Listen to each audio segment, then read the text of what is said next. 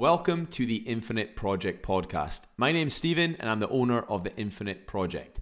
In today's episode, I wanted to do something a little different and talk about five books that seriously changed my life in a positive way.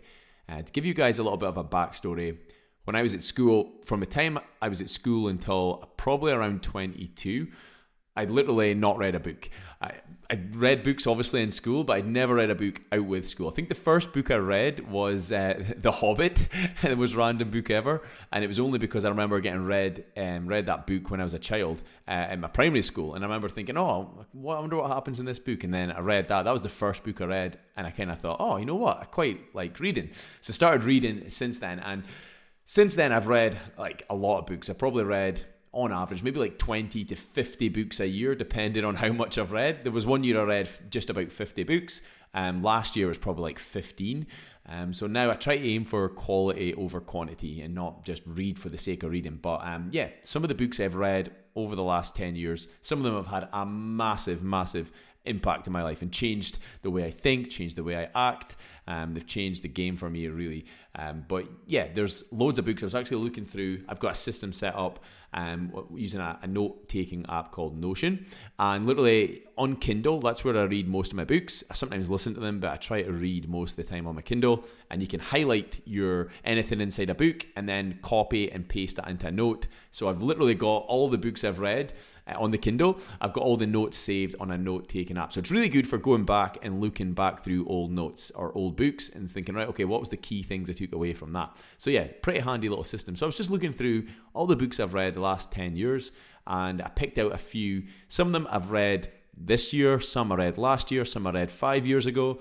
Um, but literally, there was probably about 15 that, that have changed my life. But I thought that would be a pretty boring uh, podcast. 15 books that changed my life. So I thought, yeah, we'll, we'll narrow it down to five. So I thought I'd just go over the, what the five were and I guess some of the main takeaways I had from that book. And uh, yeah, you never know. You might find that it, you know intrigues you and you want to go and read the book as well. So the first book I've listed down, which I actually read this year, I read it last month, January, uh, was a book called The Untethered Soul by Michael Singer.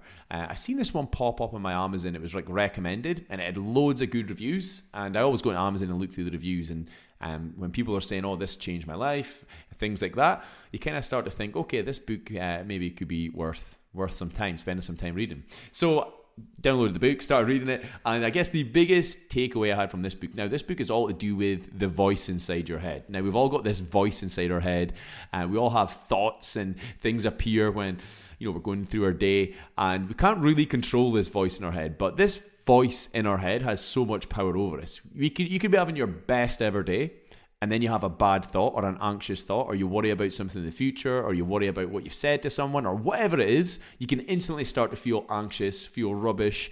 And I never realized that how much that used to happen to me. I would be having a really good day, then I would start worrying about something that's not even happened yet, and then just feel awful all day. But I wouldn't even really like consciously be aware of it. I would just kind of feel off. Um, so I don't know if anyone else can relate to that. You, you'll you can just be thinking about things and not even realize you're really thinking about them, but you just feel off. You just feel uncomfortable. Um, like it would get to the point uh, before I kind of re- recognized I was doing this that you know I would, I would, be sitting on the sofa and I would just feel really uncomfortable. Just I, I didn't I didn't know what it was. It was almost like impending doom. That's the best way I could describe it. So yeah, this book was probably the like I say, it was just this last month. It was literally a month ago already, and it was like, wow, I feel like this book's speaking to me.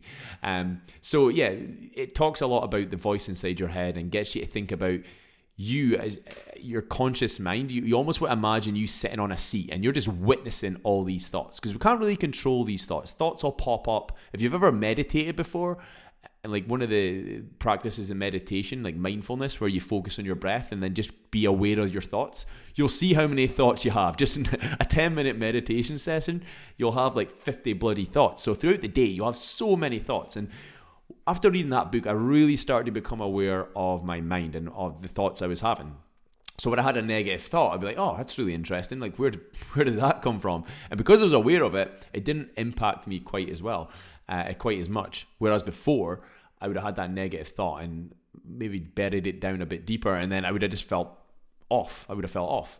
Um, so no, I, I, took a few clips um, from from that book uh, that kind of stood out to me. One was the guy says, "There's nothing more important to true growth than realizing that you are not the voice of your, of the mind. You are the one who hears it. If you don't understand this, you will try to figure out which of the many things the voice says is really you. So, like I said, we all have weird thoughts in our head. We all think weird things that we don't really believe. Um, and it's like, well, who is having these thoughts? Is it us or is it something else? Um, so, yeah, once you start to realize that you are just the witness to your thoughts, um, you kind of detach yourself a little bit. Uh, about them, um, but no, that book was an absolute game changer. I wouldn't do it justice. Try to explain, you know, it's it's not a huge book. I think it was like under 300 pages, so it, you know it wouldn't take you too long to read. But very very good book. One of the I think I'm going to reread it because uh, it yeah after that I just became so much more aware day to day of my thoughts um, and how they made me feel. And if I did start to feel a little bit anxious, I would be thinking, okay, what's kind of going on in my mind right now? Oh, I'm worrying about this. Oh, that's interesting. Uh, whereas before I wouldn't have been aware and I would have just felt rubbish. So the Untethered Soul by Michael Singer fantastic book. Yeah, one one of the best books, probably my top five of all time, hundred percent. Number two, the second book I read this one two years ago, um, and it's called The Psychology of Money by Morgan Housel. Um, this book, best financial book I have ever read, hands down. I've read a lot of financial books. Uh, in the past, I'm really interested in finance, investing, and things like that. Um, I've always been interested in that. I like, I love reading about it. And um, yeah, some of the books are all really good out there, but this one is by far, hands down, the best financial book I've ever read. Now, this goes through basically the, psycho- the psychology of money and how you how how we all emotionally react to money and things like that. But one of the things it talks about is uh, you know I guess, playing the long game with your finances. And I'll give you an example, and then I'll read out there's a small paragraph, one of the stories in the first chapters, uh, and it just talks about the power of compound interest and playing the long game.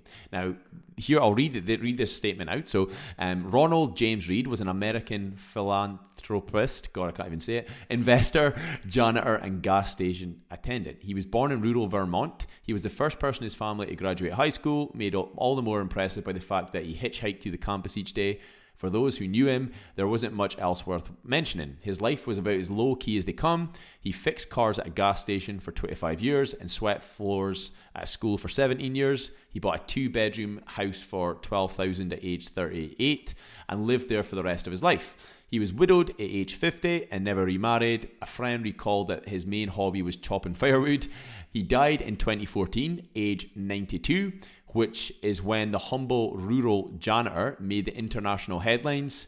Um, 2.8 million Americans died in 2014. Fewer than 4,000 of them had a net worth of over 8 million when they passed away. Ronald Read was one of them. In his will, the former janitor left 2 million to his stepkids and more than 6 million to his local hospital and library. Those who knew Read were baffled. Where did he get all that money from? It turned out there was no secret, there was no lottery win, and no inheritance. Read saved what little he could and invested it in blue chip stocks.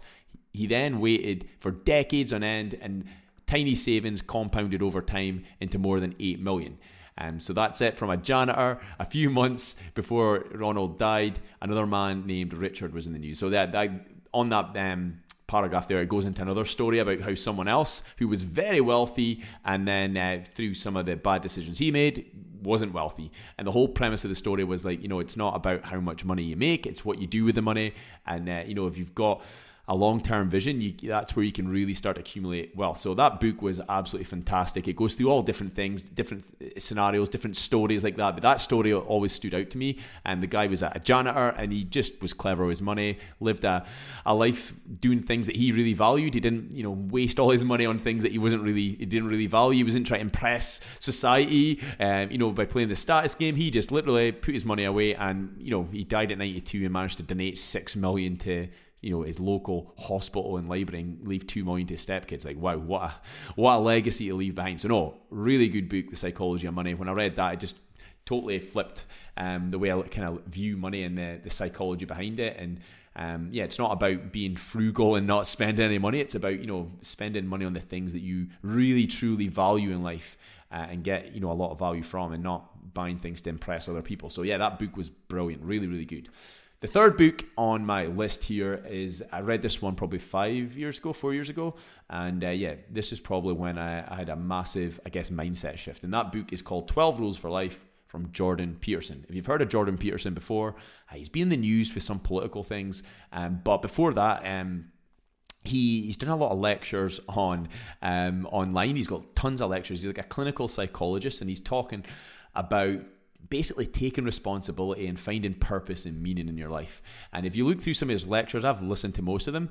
Um, he's done ones on uh, the Bible. Uh, he's done ones on uh, different uh, um, psychologists throughout the years, and he's done all these kind of crazy. Um, breakdowns of like what the meaning behind the Lion King is, Pinocchio, like all the Disney films, and it's absolutely mind-boggling. But um, yeah, I, have listened to a lot of his stuff online and some of his lectures and things like that. They're all absolutely brilliant, and uh, yeah, it really makes you want to up your game. So his book came out, Twelve Rules for Life.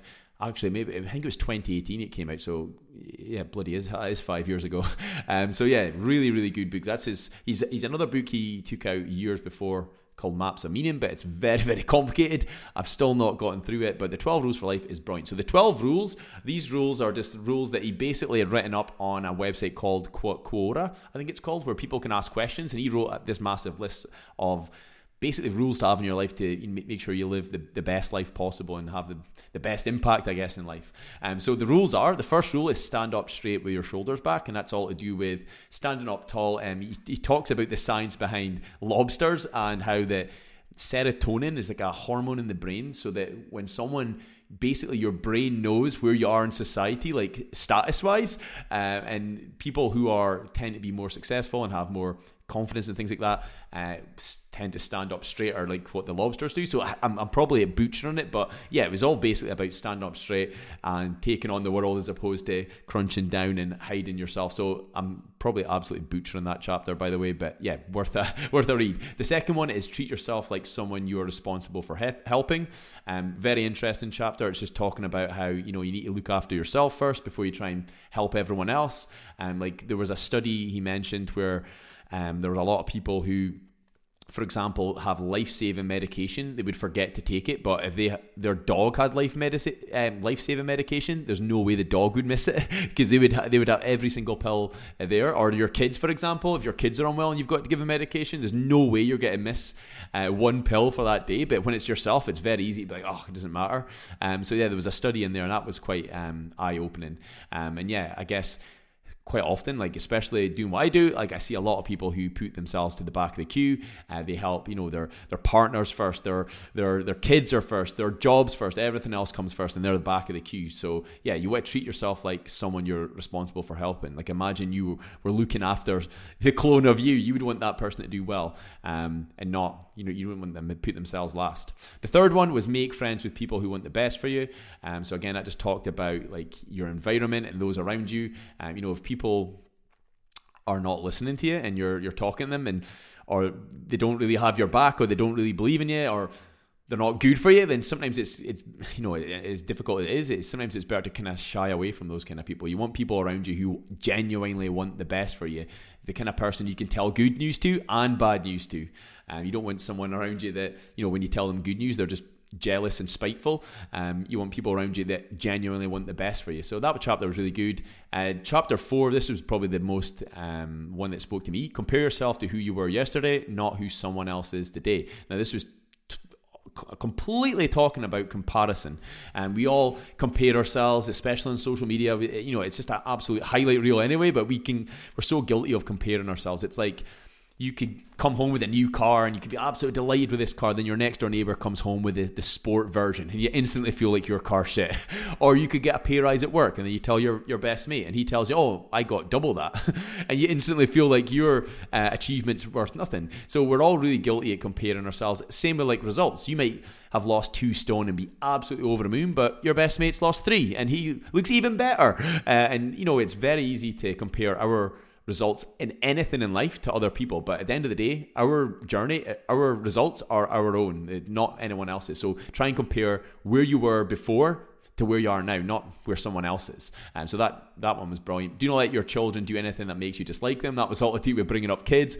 Very interesting one. Um, I, am not going to go too in depth to that one. Set your house in perfect order before you criticize the world. This one was very very interesting. It was talking about how nowadays quite a lot of people want to go and change all these massive issues in the world, but their own lives are not even in order. And and yeah, if we all get our act together, uh, you know, it, it will have a bigger impact uh, on the world, I guess. So it was talking a little bit about that, but it was literally just saying, look, get your own life in act in order before you go and try and change the world. Um, and yeah, main takeaway for that was for me was like you know get things in order, get your your. I think he talks about you know tidy up your room. Um, you know, it sounds so ridiculous, but doing little things like that, tidying up your workspace, just making things ordered um, just gives you so much more clarity. And um, yeah, that was a, a, really good good one. Pursue what is meaningful, not as what expedient. That was all to do with finding a, a, bigger purpose and, and what, what you're doing and making sure what you're doing actually means something to you. Uh, tell the truth or at least don't lie. Uh, again, that was just about being truthful. Uh, you know, as hard as that is, I know we can all tell, uh, I guess, little lies to, to make people feel better, I guess, but it kind of touches on that. Assume that the person you are listening to might know something you don't. This one was really interesting. So when we're having conversations with people, it's very easy to almost like once I've said this, it'll maybe stick in your head. It's very easy when you're having a conversation with someone to think about what you're going to say next and not actually listen to what they're saying. Now, I was horrendous at doing this before. I was always wanting to get my point in or, you know, put my little wee uh, bit in. But literally, when someone's telling you something, it's very easy to almost think that oh right, I'm just getting, I know, I know what what to say next, or that's all that's on your mind. Um, so it does talk a little bit about that, but um, it was also talking about how, um, it, you know, at times we can almost think that we know everything, and you know, we don't really, if it doesn't. If somebody's talking about something we don't really understand, or or some or a topic we already think we understand, then we just don't really listen to them. But sometimes it's good to listen to people and really take in what they're saying as well. So I'm probably butchering that chapter as well, to be honest. Uh, chapter ten was be precise in your speech. Um, chapter 11 was do not bother children when they are skateboarding. That one was to do with uh, letting your kids do things that are kind of dangerous. Don't basically model, model coddle them all their life because that's not a, a, good way to bring up kids either. So that one was quite interesting. Um, and the last one was pet a cat when you encounter one on the street. Now, this one, I'm trying to remember what this chapter was actually about. It was more to do with, I think it was more to do with like when the simplicity of life, like petting a cat on the street, like sometimes when you've got a lot going on in your life. It was something to do with that. I, again, I'm absolutely butchering it, but that book was absolutely brilliant. Um, I, I, couldn't go into each chapter. I can hardly remember half of them, but I guess the main takeaway for me from that book was to basically take on responsibility uh, in your life. Uh, treat yourself like someone you're responsible for helping. That one really stood out to me. Uh, compare yourself to who you were yesterday, not who someone else is today. That was another one that was really really good for me. Um, that's probably the main ones I took away from it. But yeah, really good book. Book number four was Can't Hurt Me by David Goggins. Now, David Goggins is an ex US Navy SEALs. Uh, I think it's a SEALs, uh, and he he literally went through what they call Hell Week, which is this week where you're basically doing all these crazy stuff with the, the Navy SEALs, where they try to break you. You don't get to sleep. I can't remember how many days they're they're they're awake for. It's absolutely insane. But he did it three times. He had to pull out twice. I think because he broke his leg on one of them.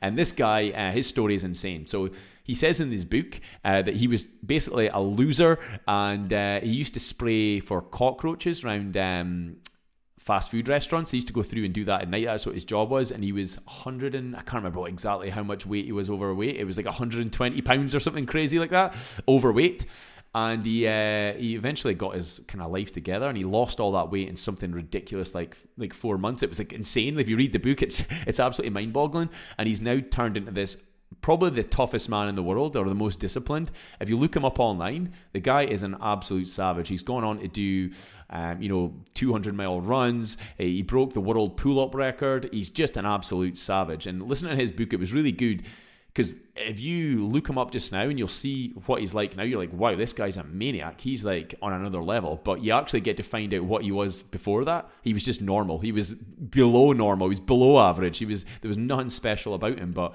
um, yeah, his journey and where he's at now is insane. Like one of the things he did, he ran a he ran a hundred mile uh, marathon for for some of his fallen uh, kind of Navy SEALs uh, for charity. And uh, he had no training. He just turned up and did it, and he got to like mile 70 and his kidneys were failing and he he crapped himself and uh, oh he was in a really bad way. And he got back up and, and finished it. And I've honestly no idea how anyone could run 100 miles with zero training. Like that just blows my mind. Absolutely blows my mind. For anyone that's listening to this that runs uh, absolutely insane. But no can't hurt me. What I took away from that was um, sometimes it was like that inner he talks about the inner bitch in your head. Uh, the person who's like always you know putting you putting self doubt in your mind, and you know sometimes we'll listen, listen to our own bullshit. Um, but he's all about, I guess, becoming a bit more disciplined. Like after reading that, I instantly became more disciplined. I started pushing myself a little bit harder in the gym. I started being more consistent when it came to running, with getting up early. Uh, and every time I'm slipping up, I always think of David Goggins. Crap, here he goes again. Um, so no, Can't Hurt Me is an amazing book. I'm not doing it justice again. Uh, definitely worth a read. And the last one I wanted to. This one um, had a big impact on my sleep. So it's called Why We Sleep by Matthew Walker. Now it sounds like an absolute slogfest. Like who the hell's going to read a book about sleep? But I read this book in 2019, I think it was. Uh, when we were on honeymoon, and um, I remember buying this book, and I thought, oh, it looks interesting. It's got some good reviews, and uh, yeah, after reading that book, it completely, completely changed the way I look at sleep.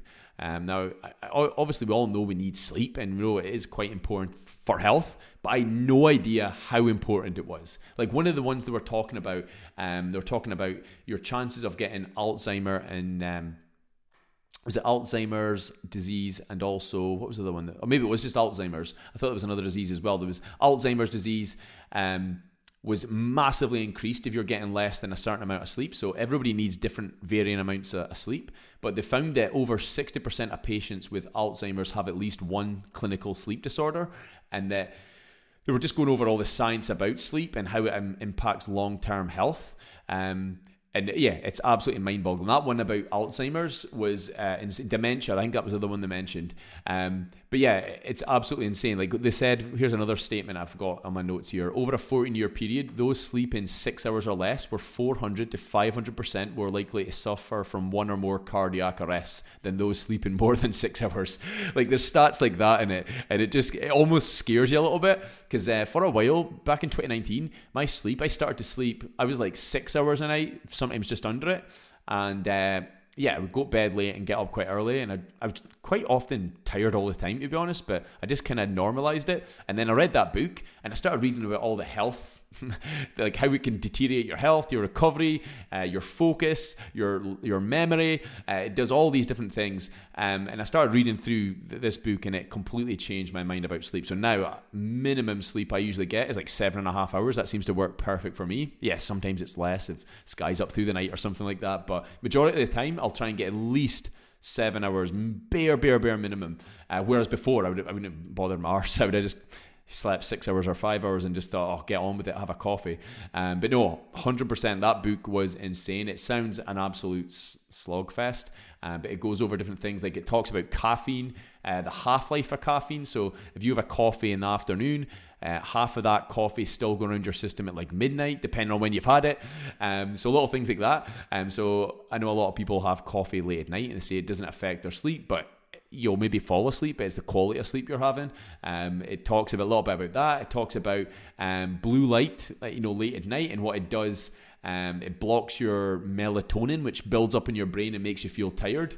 Um, absolutely crazy. They've done some studies on there. Uh, after reading that again, okay, I still go on my phone now and again, but I try to uh, come come away from that. Um, but yeah, there's I've taken honestly so much notes on this. There's probably like five A4 pages, uh, so I'm not going to go through all them. Uh, but it gave it some advice uh, with regards to, to sleep, like how, how to improve it. Like one of them was to stick to a sleep schedule, try and wake up uh, and go to bed at the same time each day uh, as, as often as possible because uh, your body likes to, you know, it's a, we're all creatures of habit and it's a really good thing to get into the habit of doing. It's good for your body, it's good for your kind of circadian rhythm. Um, they said exercise was great, but not too late in the day because that can affect um, sleep quality. It said avoid uh, caffeine after 2 p.m. because it's still going to be a lot of it's still going to be in your system later on. Uh, alcohol before bed absolutely ruins sleep. So yeah, you're kind of screwed. You've got a night out. Large meals before bed really bad for sleep. I've got one of these Oura rings, and yeah, can definitely attest to that. Every time I have a big meal late at night. My sleep quality is rubbish. Um, it also talks about not having naps after 3 p.m. because uh, that can make it harder to fall asleep. But naps are actually were beneficial. Um, it also said a hot bath before bed can be really good because once you warm yourself up or a hot shower, your body's then got to work to cool yourself down again, and that can help you get back to sleep. Uh, a dark bedroom, a cool bedroom, a gadget free bedroom. That's what I recommended environment wise. Uh, having the right sunlight exposure, so getting daily sunlight outside in your face It was really good for your circadian rhythm as well. And it also said not to lie in bed awake. Um, if you find yourself lying in bed for more than 20 minutes and you can't sleep and you're starting to feel anxious or worried, it says get up and do something until you feel sleepy again. So that was some of the main uh, tips it gave for improving your sleep. But no, that book, like I said, was a. I read that and thought, what the hell? Uh, I'm not like restricting my sleep anymore. Um, so no, again, I'm not doing it justice. There's so much information in there.